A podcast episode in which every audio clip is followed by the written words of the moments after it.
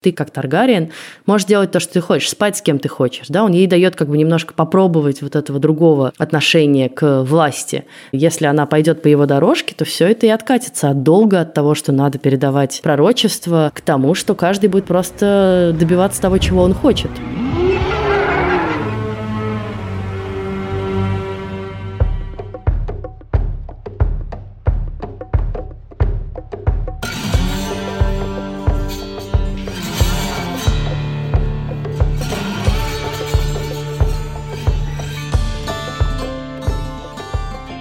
Всем привет! Это подкаст в предыдущих сериях, и мы его ведущие Лиза Сурганова и Иван Филиппов.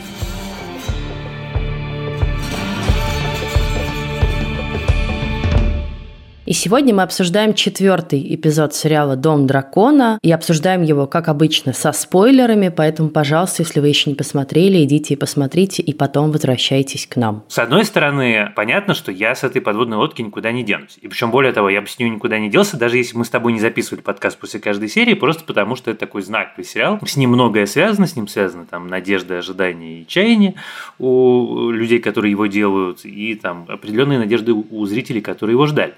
Но, честно признаюсь, что-то как-то с каждым разом, несмотря на то, что, в общем, глобально неплохо, ощущение такой вот ну, я не знаю, это даже не тоска, это какое-то такое общее уныние. Оно не покидает меня, потому что я понимаю, что мы как-то договорились, что мы не будем сравнивать с «Игрой престолов», и когда я готовился сегодня к подкасту, я почитал и в очередной раз наткнулся на разговоры продюсеров о том, что сериал будет более камерным и будет более сфокусирован на одной истории, но мне в ней не хватает, просить даже не действий, событий или страстей, просто интересности не хватает, ужасно не хватает. Это ощущение, которое было в «Игре престолов», когда ты, господи, пролетела серия, я думал, она только что началась.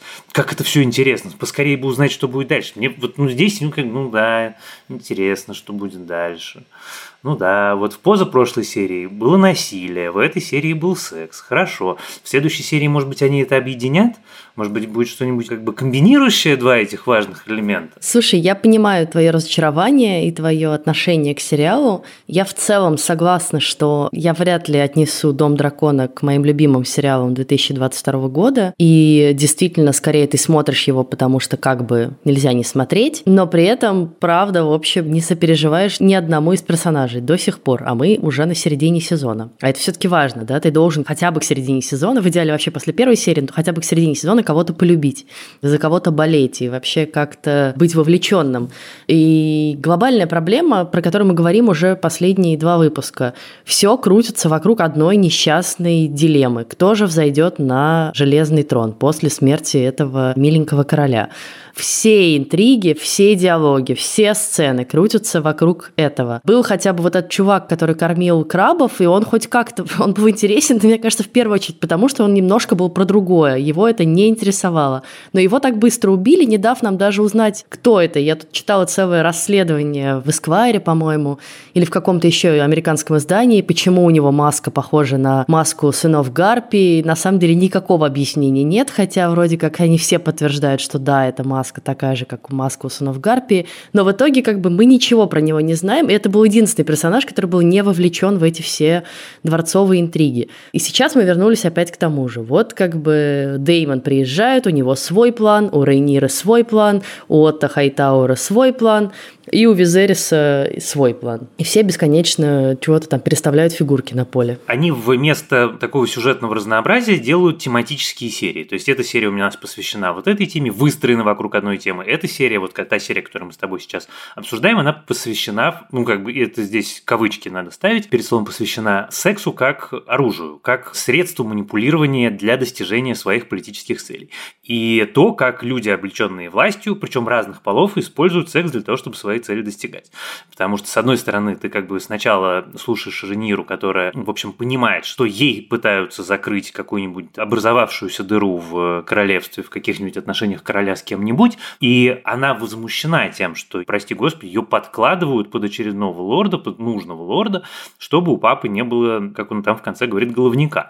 Но потом Рейнира сама берет из своего рыцаря. Нельзя сказать, что она его соблазняет. Это, в общем, ну понятно, что это нельзя назвать, наверное, изнасилованием, но это очевидно видно использование ее привилегированного положения ну, для того, чтобы... Абсолютное принуждение, чистое. При этом вот как бы ничто у нее нигде не дрогнуло.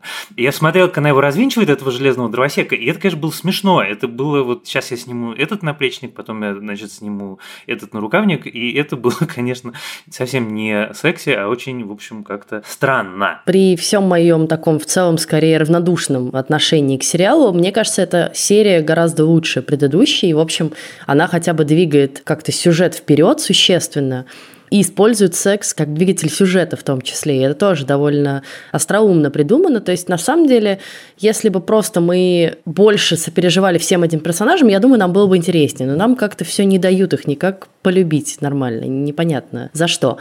Потому что, ну, здесь же правда, каждый в своих целях каких-то использует, и у каждого своя проблема, помимо того, что действительно совершенно правильно сказал, что Рейнира неудовлетворенная тем, что Деймон от нее сбежал, принуждает к сексу своего, значит, рыцаря, который ее охраняет, сэра Кристона. Но ведь и Деймон тоже очень искусно все это использует. Сначала такой типа, ой-ой-ой, я вернулся домой, как хорошо быть дома. А на самом деле очевидно, что, ну, я, по крайней мере, считаю, что это и был его план изначально, да, Рейниру, во-первых, как-то на свою сторону переманить, во-вторых, соблазнить ее, в-третьих, подставить ее и Визериса и сделать так, чтобы в итоге Визерис был вынужден как бы отдать Рейниру ему и таким образом подобраться к Железному престолу. И все было просчитано и продумано. И то, что он уходит, я считаю, что это не то, что он одумался такой, ой-ой-ой, это же моя племянница. Все это как бы тоже намерено, чтобы оставить в ней какую-то неудовлетворенность и желание таки его добиться потом. Да, я с тобой тут совершенно согласен. Я не уверен про первые два, но вот вся эта история с тем, как он ее выманивает из замка, она вся, мне кажется, абсолютной манипуляцией, очень хитро придуманной. И ну вот то, что его девушка, наложница, которая теперь как такая прото-варис торгует информацией с помощью бродячих детей в Королевской гавани, что она, в общем, с ним заодно, и он привел Рейниру в бордель, произвел все манипуляции, необходимые для того, чтобы все увидели, что происходит, а после этого, ну, как бы, все, чего он хотел, он добился, его увидели, от Хайтауэр доложили. Я, кстати, не думаю, что она с ним заодно. Я думаю, что просто Деймон очень хорошо понимал, что он приведет Рейниру в публичный дом, во всех смыслах публичный, да, и что ее там точно заметят, опознают и как бы доложат куда надо. Я думаю, что он просто очень хорошо знает за законы Королевской гавани. Я с тобой согласен, что эта серия пободрее, чем предыдущая, но я за эту серию сформулировал две вещи, которые одна, которая мне мешает, другая, которая мне очень помогает и будет, видимо, помогать дальше, потому что я придумал себе оптику, с которой мне это будет интересно.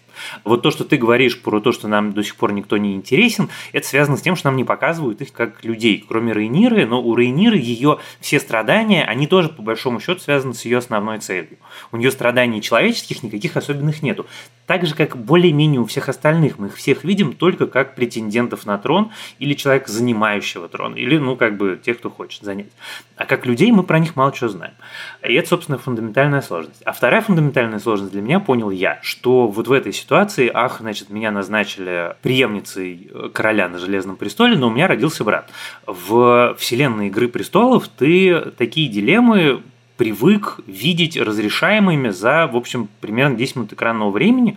Ну, как бы за то время, когда герою нужно взять кривой кинжал и дойти до спальни, в которой лежит ребенок, и, собственно, все, на этом вопрос закрыт, движемся дальше. А здесь вот это вот рассусоливание, оно как бы немножко, на мой взгляд, противоречит вот этому духу истории, который задал нам Мартин. Я имею в виду даже не обязательно Рейниру. Рейнира типа положительный персонаж. Но почему Деймон с этим малолетним королем мирится, мне как-то совсем не очевидно. Ну, во-первых, мы не уверены, что так будет и дальше. Во-вторых, пока что наследник престола Рейнира, и он подбивает клинья с этой стороны, да, и пока что Визерис, даже когда он понимает, что на самом деле Рейнира его обманула, он уже ей не доверяет, и что, скорее всего, у нее что-то с Деймоном было, он все равно оставляет ее наследницей престола.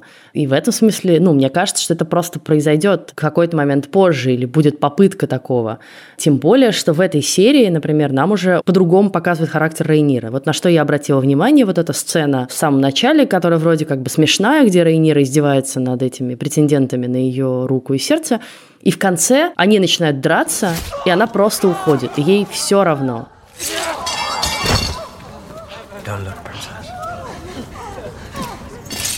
В этом смысле, например, вот когда мы с тобой сравнивали ее с Дейнерис, Дейнерис бы не ушла, но юная Дейнерис. Дейнерис за справедливость, за то, чтобы как бы люди не лили кровь просто так, невинные, да, она бы, скорее всего, вмешалась. А Рейнире наплевать, убивают там какого-то чувака, ну, убили и убили.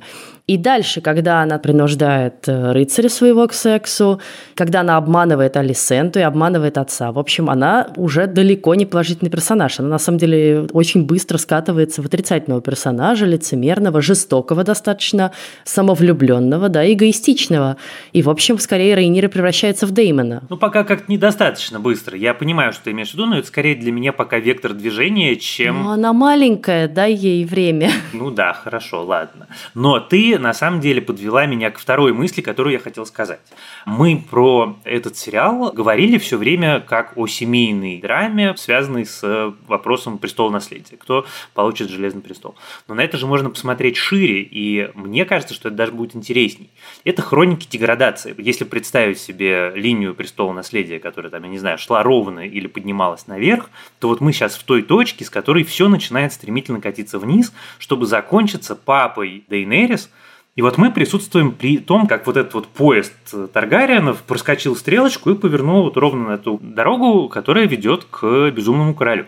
И вот я стал думать про серию с этой точки зрения, и это стало немножко интересней. Потому что, когда ты думаешь про это чуть шире, не просто про сиюминутный, кто сядет на Железный престол, а что сейчас мы узнаем, как рухнула империя и как развратные, похотливые, одержимые жаждой власти люди привели все к абсолютной катастрофе, это это становится интереснее. Да, это, мне кажется, классная мысль, тем более, что нам все время напоминают про ставки. Пусть они как бы, это смешно, да, это ставки не этого сериала, а и ставки не этого времени, а будущего, да, и вот этот кинжал, который возникает в финале серии, и слова из пророчества Эйгона, завоеватели, которые уже были в Доме Дракона, и которые нас отсылают к Игре Престолов и к нашествию белых ходаков, это же на самом деле не просто пасхалки для фанатов Игры престолов.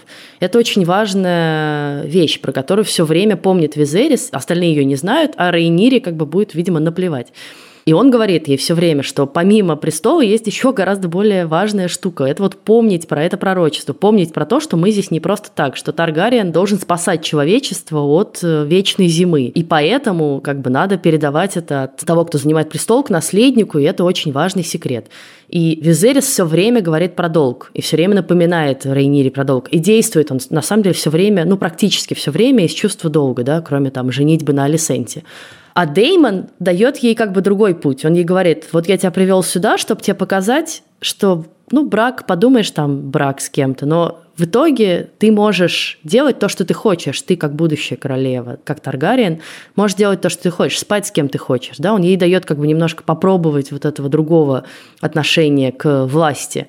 И почему, мне кажется, важно, что она становится все более похожа на Дэймона? Потому что ровно вот как бы, если она пойдет по его дорожке, то все это и откатится от долга, от того, что надо передавать пророчество, к тому, что каждый будет просто добиваться того, чего он хочет. Да, согласен. Но, кстати, между прочим, Визерис в этой серии серии первый раз за весь сериал ведет себя как нормальный король, потому что обе его сцены с Отто Хайтауэром, они обе совершенно прекрасные. Эта сцена, где он приходит наябничать королю про то, что дочь вашу видели в борделе, она совершенно прекрасно выстроена. И вот первый раз мне было прямо интересно смотреть, потому что и диалог, и динамика их. Окей, я проникся наконец Ризом Эвансом и тем, что он играет на микровыражениях, что он не играет целиком, там, всем телом, всем лицом, а вот ты смотришь на него и вот прям такими крошечными нотками видишь, как он очень точно передает эмоции. А про кинжал и про пророчество, конечно, я с тобой совершенно согласен, это не просто пасхалки, это очень важные такие магистральные линии, которые, ну, как бы задают направление движения всей истории, и это, несомненно, важно, потому что если я все правильно понимаю, то этим кинжалом, собственно, Ария Короля Ночи и того. Это кинжал, который оказывается у Старков после неудачного покушения на Брана Старка. Старка. Подосланный Ланнистерами наемный убийца этим кинжалом пытается убить Брана Старка. Дальше он оказывается у Кейтлин, дальше он оказывается у Мизинца и возвращается потом к Брану, а потом передается Арии. А пророчество – это Джон Сноу, что Prince That Was Promised – это все-таки Джон Сноу. Но мы так и не получили ответа на этот вопрос. То, может быть, и Джон Сноу, и Дейнерис все-таки в битве с ходоками они оба имели важнейшее значение. А может быть, это они оба, да, потому что, опять же, все время думаешь про песни «Льда и пламени», как про соединение двух противоположных людей. И мы помним, опять же, что принц, который придет, он не обязательно принц, а может быть и принцесса. Ну и, в общем, тут как бы загадка некоторая осталась. Но мы теперь знаем, откуда взялся этот кинжал. Мы знаем, что это кинжал Таргариенов. Мы знаем, что на нем Эйгон вот это выгравировал свое видение. Осталось понять, как он оказался дальше в итоге у Ланнистеров. Может быть, все скучно, он просто хранился там где-то во дворце, и они его нашли и не придумали ничего лучше, как отдать наемному убийце. Нет, мне кажется, что наемному убийце клинки из валерийской стали просто так не попадают, там все-таки должна быть какая-нибудь история, типа, я не знаю, там его уронили в реку, его нашел горлом, и потом что-нибудь было дальше. Правильно ли я понимаю, как ты думаешь, что приближается стремительно конец нашего доброго короля, поскольку он уже гниет как-то довольно активно? Да, да, вообще, честно говоря, я бы уже в прошлый раз говорила, что хотелось бы, чтобы он уже побыстрее приближался этот конец, потому что с него это как раз начнется все быстрее развиваться. Веселье. Да, начнется все веселье. Мне, кстати, до прошлой серии мне Алисента была относительно безразлична. А с этой серии мне почему-то перестало нравиться прям как-то агрессивно, потому что вот вся эта история с тем, как она допрашивает Рейниру, это, ну, как-то некрасиво. И вроде бы она делает это из лучших побуждений, но настолько дико унизительно выглядит. И мне кажется, Рейнир на это реагирует более-менее так же, как со стороны выглядит. Ну, кстати, Рейнира реагирует не то, что... Вот чего я ожидала от Рейнира в этой сцене, то, что он скажет, ты, иди-ка ты в жопу, дорогая подруга, и что ты вообще ко мне пристала? Ты сама это... Посмотри на себя. Чья бы корова мычала. Да, да, да. А она начинает лебезить, и она начинает говорить «моя королева», «моя сестра». И мы понимаем, что в этот момент она действительно пугается, что ее ночные развлечения закончатся для нее тем, что она лишится престола. К сожалению, вот как мы видим, опять же, Мартин проводит много параллелей с средневековьем, и права женщины в нем совсем не такие же, как права мужчин. Мужчины могут спокойно шляться по борделям, им ничего не будет, да, и рожать бастардов. А э, женщина, принцесса, наследница престола обязана хранить свою девственность до того, как ее не отдадут замуж. Ну, то есть ее девственность – это тоже товар, как бы там довольно в лоб проговаривается, и в целом довольно понятная мысль, не обязательно ее вот прям еще раз так проговаривать, но тем не менее. Про Алисент хочется еще добавить, что вот мы говорим про сцену в борделе, да, и про соблазнение Деймоном Рейниры, и дальше вот ее секс с э, рыцарем, а ведь в параллель этому нам все время показывают другую сцену секса, не менее, на самом деле, ужасную, потому что, в общем, судя по реакции Алисенты, это ровно то, что называется marital rape, или как бы изнасилование в браке, да, когда один из супругов не очень хочет вообще-то заниматься любовью, а второй настаивает. И она, как женщина и как королева, долг которой и единственное предназначение которой это рожать наследников, вынуждена соглашаться, хотя ей явно как бы не вперлась, и хочется спать и вообще. И мы видим, что ни о какой любви там уже речи нет, хотя раньше, кажется, она к королю относилась с нежностью, по меньшей мере, а тут явно он ее немножечко э, уже утомил. И это такая грустная да, судьба, это вот судьба, от которой бежит Рейнира, и нам все время противопоставляют это. И не случайно эти две сцены идут в параллельном монтаже. Они обе достаточно ужасные по отношению к участникам их, но при этом про разные пути. Да, но при этом американский твиттер, конечно, весь зажегся, потому что, с одной стороны, Деймон и Рейнира, дядя и племянница, и это все ужасно крипи, с другой стороны, снято это супер ход, и поэтому совершенно непонятно, как к этому относиться, и, значит, я вот прочитал некоторое количество дискуссий, что зрители страдают, что зачем вы так это сняли. Крипово, но при этом взгляд не оторвать. Мне кажется, что это задача режиссера показать, как чувствуют себя герои в этой сцене. Да? Вот с Алисентой мы смотрим на балдахин над кроватью и на потолок, и как бы он придавливает и ее, и нас, потому что ей никуда не деться. Вот она заложница этого положения. В сцене с Рейнирой для нее это первое возбуждающее что-то событие в ее жизни настолько, да, и Деймон, которому явно как-то она неровно дышит, и бордель, и все это для нее в новинку новинку и выход вообще в город. Она же такая дворцовая принцесса, да, которая ничего в жизни не видела. И Деймон понимает, что он ее этим тоже соблазняет, да, вот этим как бы возможностью выйти за дворцовую стену и посмотреть, как на самом деле люди живут.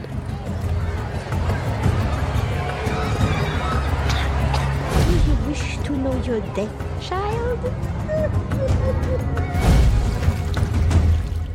Поэтому это так и снято, что ты должен ощущать ее возбуждение, которое потом превратится в то, что она, по сути, как бы соблазнит рыцаря и добьется таки своего. Вот вся эта история с выходом из дворца, она меня, честно говоря, немножко подбесила, минус сцена борделя, потому что опять во второй раз после «Игры престолов» они используют этот, этот уличный театр, причем, мне кажется, даже не второй, кажется, в третий раз. Потому что я точно помню одну сцену в «Игре престолов» с Арией, когда Ария смотрит представление, где издеваются над ее отцом, и она при этом держится. Но мне кажется, что была еще одна сцена. Но, тем не менее, мне кажется, что это такой writing, что это такой вот способ донести до тебя какую-то мысль каким-то самым предельно очевидным способом, что тебе ее прям проговорят в лицо со сцены так, чтобы у тебя не было никаких сомнений, что именно тебе хотят хотели сказать.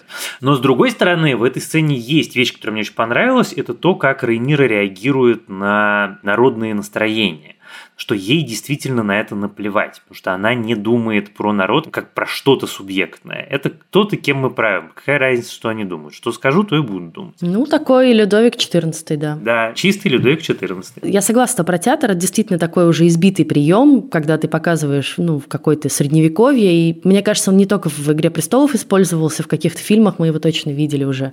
Но здесь же важно не то, что в театре происходит на самом деле, а то, что Деймон ее приводит посмотреть эту постановку. И ему важно как бы в нее заложить мысль, что что бы ты там ни думала, твое положение очень уязвимо. И вот смотри, какой я тут. Хоп. И такой, пойдем в бордель.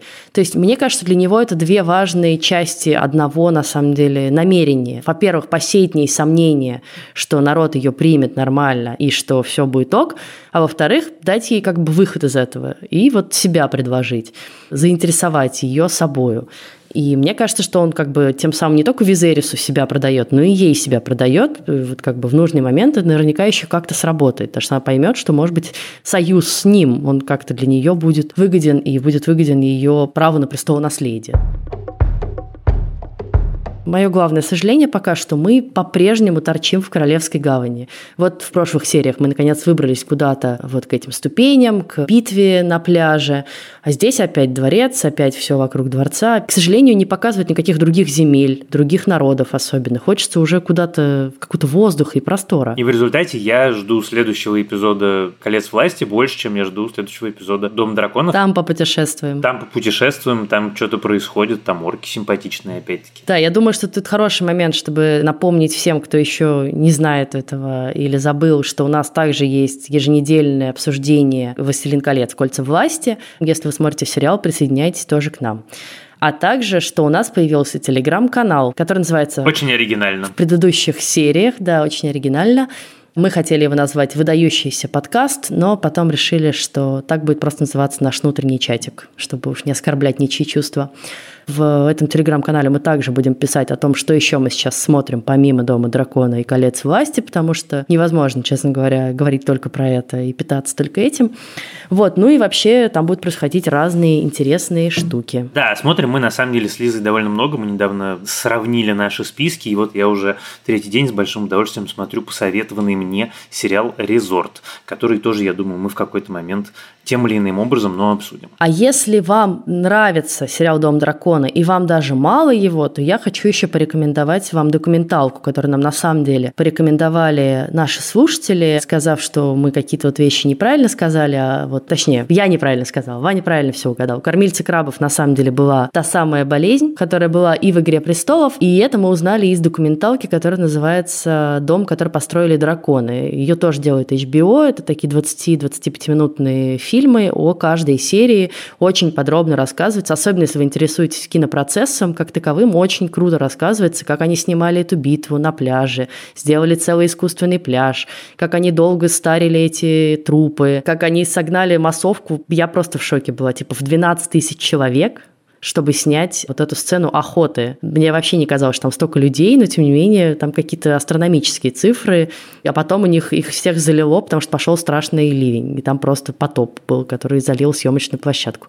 В общем, если вам мало э, часа каждую неделю, то вот еще, пожалуйста, почти полчаса удовольствия и погружения в мир Дома дракона. Слушайте нас, пожалуйста, на всех платформах, на которых доступен наш подкаст, от Яндекс Музыки и Apple Podcasts до Castbox и YouTube.